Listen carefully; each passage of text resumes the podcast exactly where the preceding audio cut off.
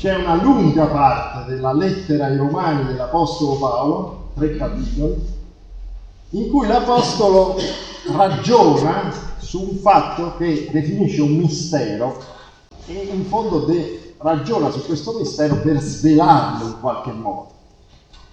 E il mistero, la, la cosa su cui si cruccia, si diceva una volta, si angoscia eh, l'Apostolo, è il fatto che la maggioranza del popolo di Israele non aveva creduto in Gesù Cristo. Come mai il popolo eletto, a cui erano state riservate le grandi promesse di salvezza, che aveva portato la storia della salvezza nella sua storia, si era quasi interamente rifiutato di ascoltare Gesù? Certo, i primi cristiani erano tutti ebrei, però erano pochi rispetto alla quantità del popolo di Israele. Ecco, questo era un motivo di angoscia per Paolo, che era non solo ebreo ma fariseo, quindi eh, compenetrato nella cultura, nella tradizione del popolo ebraico, e rimaneva sconcertato: come mai i miei fratelli in fede di un tempo non accettano Gesù Cristo, nonostante, come diceva lui, le scritture ne parlino, lo annunciano? E la questione non è solo molto emotiva per Paolo, è anche teologica, naturalmente. E c'è anche un altro aspetto dentro. Alcuni eh, cristiani di origine pagana, dunque non ebrei cristiani, divenuti cristiani, ma quelli che erano, avevano creduto in Gesù Cristo venendo dalle varie etnie e culture della, dell'impero romano di quel tempo, alcuni di questi erano un po' presuntuosi, lo dice nel testo, cioè dice: ecco, noi siamo quelli che credono in Gesù Cristo, quest'altri in qualche modo no, no, sono quasi da disprezzare. Ecco, allora l'Apostolo Paolo interviene anche su questo per chiedere che ci sia rispetto del popolo di Israele, di non essere presuntuosi. Voi vorreste dire, dice, eh, ormai quelle sono cose vecchie, invece sapete che poi nel corso della storia questo pensiero di presunzione nei confronti del popolo di Israele continua nella cristianità. Allora che cosa dichiara? Dichiara che eh, questo indurimento, come lo chiama, del popolo di Israele è avvenuto affinché fossero salvati anche i pagani e che infine sarà anche salvato Israele. E conclude questa parte, questi tre capitoli che appunto noi leggiamo solo la conclusione, con i versetti della lettera Romani capitolo undici da trenta a trentasei. Leggiamo prima la prima parte e poi la seconda parte di questi versetti. Come in passato voi siete stati disubbidienti a Dio e ora avete ottenuto misericordia per la loro disubbidienza, così anch'essi sono stati ora disubbidienti, affinché per la misericordia a voi usata ottengano anch'essi misericordia. Dio infatti ha rinchiuso tutti nella disubbidienza per fare misericordia a tutti. Tutti dunque sono disubbidienti a Dio, nessuno può dire di aver fatto pienamente la sua volontà nella sua esistenza, nessuno può avanzare pretese verso Dio, però per tutti c'è misericordia. Questo è in fondo il messaggio che ci arriva. Ma naturalmente all'inizio c'è questa cosa un po' strana, perché dice che sembra un po' che Dio ha imposto la disubbidienza a Israele per salvare i pagani e poi anche Israele. Qualcosa che sfugge in fondo al nostro ragionamento logico, no? Che non capiamo fino in fondo. E però in fondo non serve capire fino in fondo questo ragionamento, perché che nessuno sia perfetto lo sappiamo. Certo, alcuni fanno finta probabilmente di essere perfetti, di non avere alcuna pecca, ma se noi ci confrontiamo con la volontà del Signore, se noi ci confrontiamo con le altissime pretese di Gesù, perché quando leggiamo ciò che chiede Gesù è veramente molto più in alto anche dei farisei, allora è chiaro che sappiamo di non essere perfetti, di essere disubbidienti alla volontà. Non è questione di legge poi, eh, come per, per i farisei, cui vedevano la lettera della legge, ma per Gesù è la volontà di Dio. Cioè tu devi vivere secondo la volontà di Dio. Ecco perché siamo disubbidienti, come dice l'Apostolo, e anche chi ha tradizioni antiche, teologie complesse e, e mille cose che ha fatto di buono, non può dirsi di essere eh, ubbidiente alla volontà di Dio. Vedete, il trucco dei farisei è sempre quello: metto una lettera, alla lettera so giusto, ma la volontà di Dio è oltre in qualche modo spesso la lettera, e lì che cade, diciamo, il cristiano e ogni persona. Allora in qualche modo la disubbidienza di tutti è legata alla nostra libertà d'azione che il Signore ci lascia in questo mondo, e è legata a queste forti, inarrivabili certe volte richieste del Signore Gesù Cristo per la nostra vita. Però proprio perché tutti sono nella disubbidienza, che c'è misericordia per tutti. Questo è il grande annuncio di salvezza dell'Apostolo Paolo. Possiamo chiederci cosa significhi fa misericordia a tutti.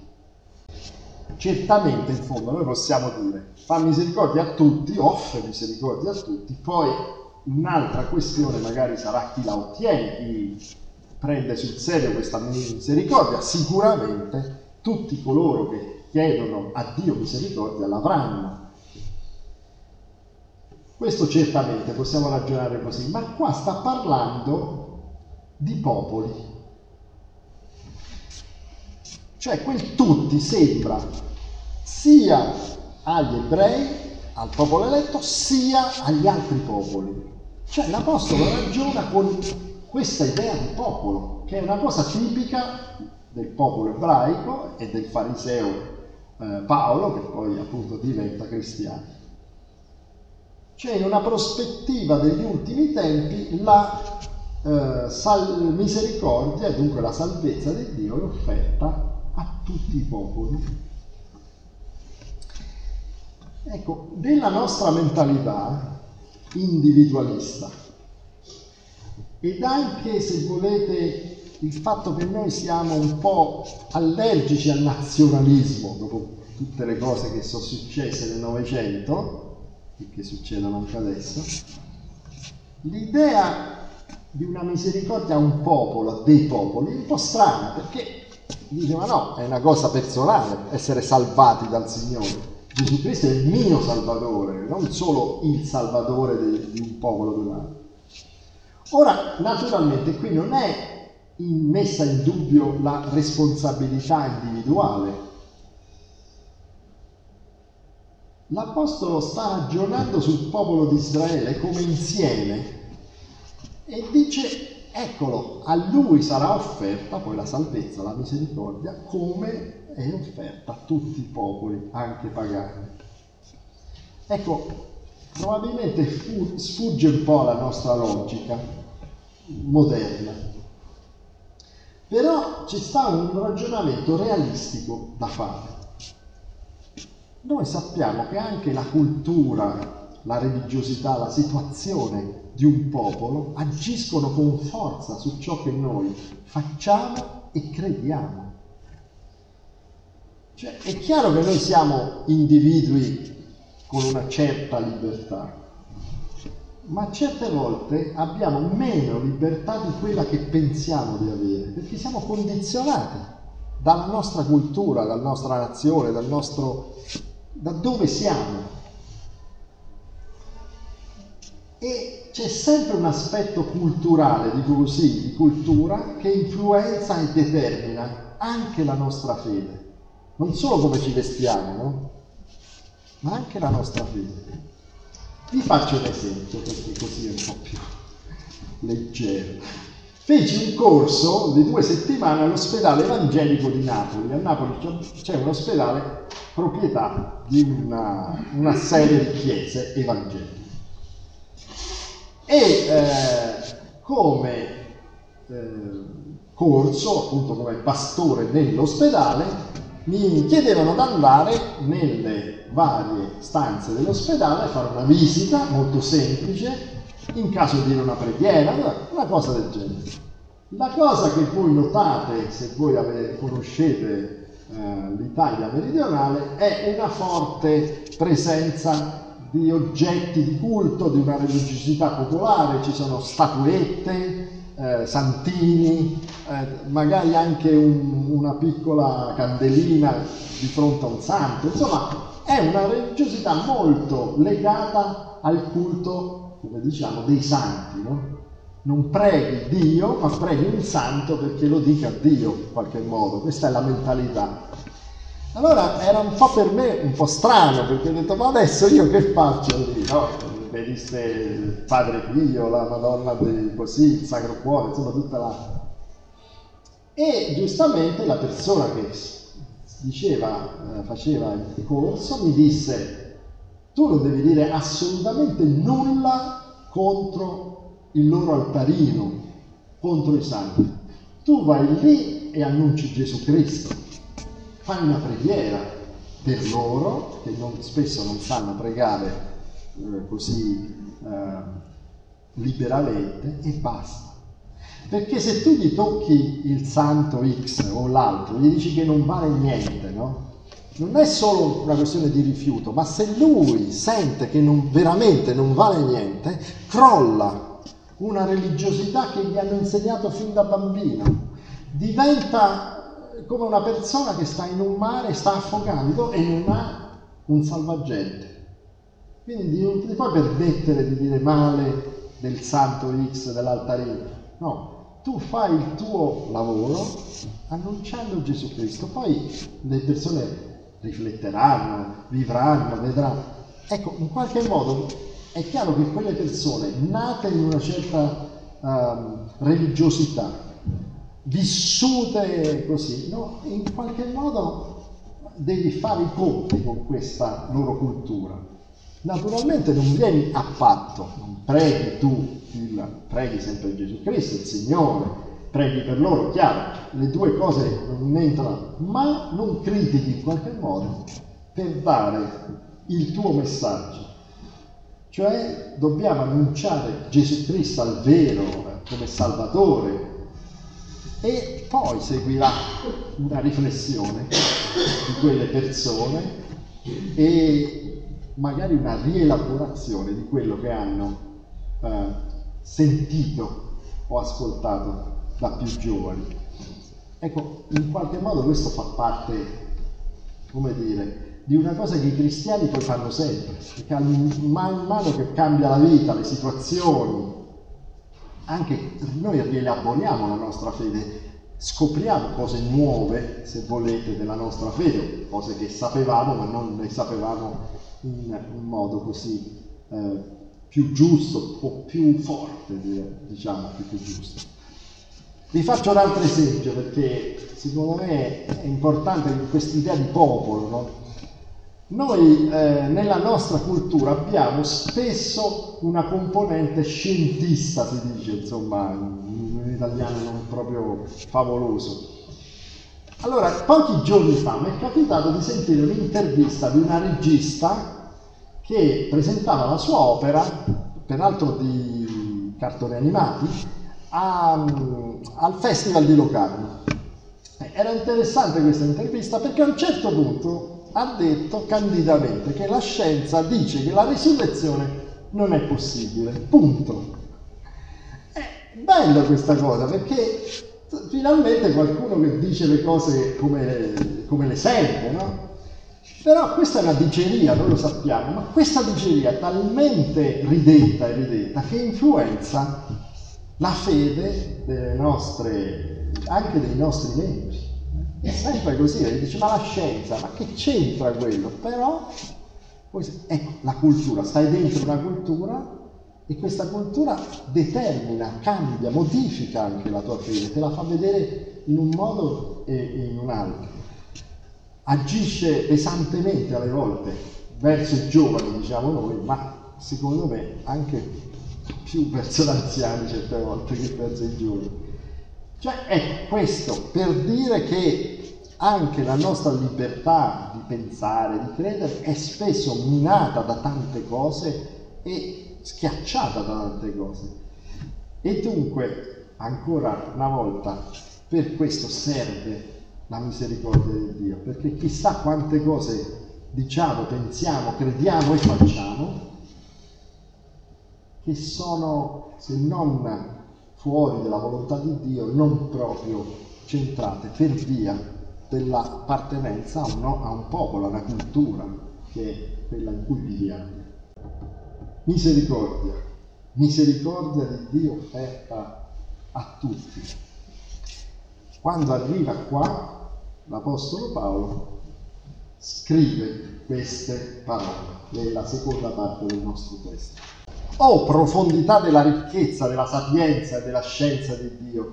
Quanto inscrutabili sono i suoi giudizi e investigabili le sue vie! Infatti, chi ha conosciuto il pensiero del Signore? O chi è stato suo consigliere? O chi gli ha dato qualcosa per primo, sì da riceverne il contraccambio?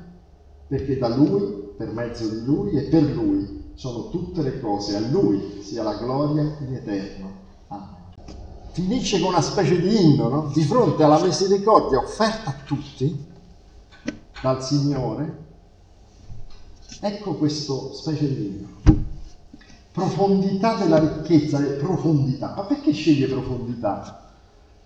Beh, da una parte ci vuole dire che le ricchezze, la sapienza e la scienza umana sono minima cosa rispetto alla ricchezza, sapienza e scienza di Dio, che è grandiosa, ma invece di dire altissimo, grandioso, dice profondo.